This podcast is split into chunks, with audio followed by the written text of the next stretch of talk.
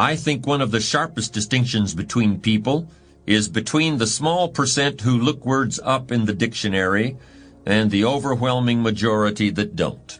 I confess that I was a member of that overwhelming majority for many years, but some time ago I started to adopt the habit, and I can see the benefits today in trying to understand a big subject like character. I find it especially helpful when I discover something about the origins of words in ancient or foreign languages. I learned the origin of the word and then I just sat there for a minute and realized that in this case, the origin of the word just about says it all. So I'm going to tell you where the word character comes from, and I'd hope it has as big an effect on you as it did on me.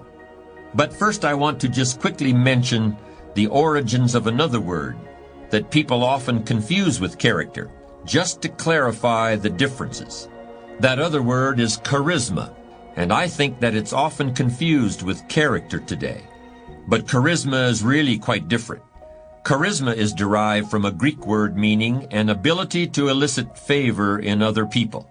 It's a magnetic quality of personality that people respond to as if it were magic. Charisma is almost like a magic wand that confers power over others. But character has a very different origin. Character comes from a Greek word meaning chisel, or the mark left by a chisel. I'm going to repeat that because I think it's very important. Character is derived from the Greek word for chisel. And of course, a chisel is a sharp steel tool used for making a sculpture out of a hard or difficult material like granite or marble. And a chisel is also used for stripping away waste material from an object, stripping away stuff that might get in the way in order to get down to the essential thing, the thing that really matters.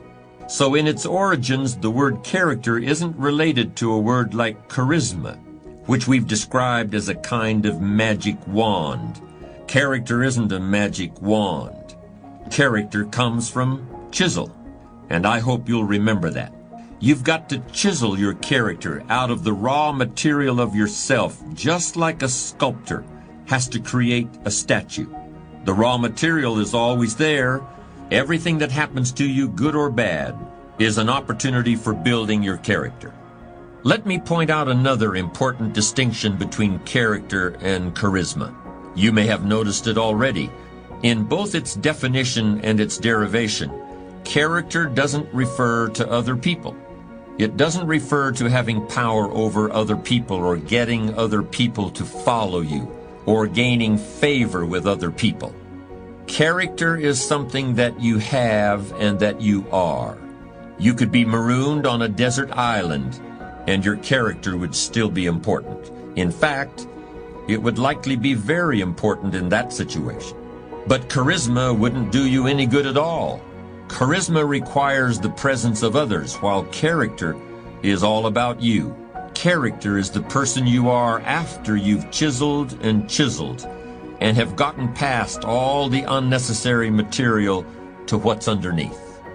But since we're usually surrounded by other people, let me be a little more specific about how the differences between a charismatic person and a person with character can play out in the real world, particularly in leadership situations. Here are four sets of circumstances that can easily occur. First, a really charismatic person can make people believe there's pie in the sky, or that the sky is going to fall tomorrow, one just as easily as the other. By creating these expectations, charismatic individuals can indeed energize and inspire others, or terrify and demotivate them, until the overblown scenarios are proven false and the charisma runs out. But a person of character doesn't need to be anyone's Pied Piper, and isn't comfortable in that role. Instead, he or she looks within for the true source of inspiration and energy. Second, a charismatic person can inspire devoted or even fanatical loyalty, but this can all too easily turn into an unconscious sense of dependency, and that can make matters difficult when the leader is no longer available. Like a charismatic coach, effective during the glory years. But when he leaves the organization, there is a sense of abandonment, and the team may never achieve anything like its prior success. Powerful personalities often resist delegating authority, but it's an attitude of character for a leader to refrain from making himself or herself the indispensable heart and soul of an organization. Here's a third difference between character and charisma that's particularly important in a leadership situation. Charismatic people have to keep pulling rabbits out of the hat. The magic of their presence has got to keep expressing itself, or people might start wondering where it went. Worse yet, they might start getting bored. During the Second World War, Dwight Eisenhower was picked to command the Allied forces in Europe, not because he was an exciting leader, with a sense of high drama, but precisely because he wasn't.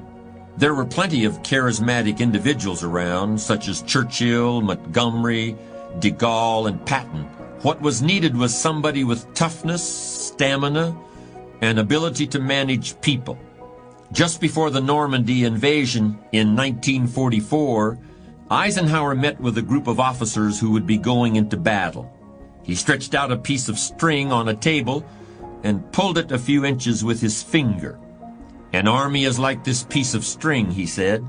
If you try to push it from behind, it just tangles and doubles back on itself. Soldiers have to be led from the front, not pushed from behind. Eisenhower may not have been colorful, but he could definitely get his point across in a way anyone could understand. He had character in the true sense. One of the biggest pitfalls for a charismatic leader comes straight from his or her ability to inspire love and devotion. And this is the last point I want to make. In order to bask in the warm glow of a leader's approval, people may become reluctant to voice disagreements. There are people who become isolated because subordinates are afraid of them. But the same isolation can occur as a result of misplaced affection. People of character are usually well loved by everyone around them, but they make it clear that their own first love is for the truth, even if it hurts. Character and charisma are topics that have been defined and debated for thousands of years. And I want to close this discussion with a comparison between two historical personalities. Alexander the Great was undoubtedly the most charismatic leader who ever lived. He lived only to the age of 33, but he personally led his armies into one victorious battle after another. First in Greece, then Persia, then Egypt, and finally India. It wasn't always easy, however. Alexander's willingness to put himself in danger, his gift for oratory, and his genius as a military tactician inspired fanatical loyalty from his troops. But even they grew weary after years of constant warfare. More than once, they threatened to mutiny and return to Greece. But until they reached the malaria-ridden jungles of India, Alexander was always able to rally them for one more battle. He believed that he was a god, and that his wars of conquest demonstrated his divine power to the rest of the world. When he died in the ancient city of Babylon, his body was transported across the desert to Egypt in a golden hearse drawn by scores of horses. Yet no one worships Alexander today. No one is impressed by all the cities he named after himself, or by the city he named after his horse, or by the palace he built and filled with huge pieces of furniture so that people would think he was a giant. In fact, Alexander's influence began to evaporate soon after his death. The remains of his empire were fought over by his generals, and new conquerors soon took his place. 300 years after Alexander, Jesus Christ began to preach. Instead of an army, he had 12 men. Others tried to say he was a god, but he never said so himself. He didn't own a horse. He never founded a city and when he died there was no golden hearse. Yet the force of his character has endured and grown, while the most charismatic leader who ever lived is of little interest to anyone except historians. because character is what's left after charisma is gone. I'd like to elaborate a bit on a comparison I made earlier about how creating your character is like an artist creating a sculpture. The essential point is this. I don't think character is something that just happens by itself, any more than a chisel can create a work of art without the hand of an artist guiding it.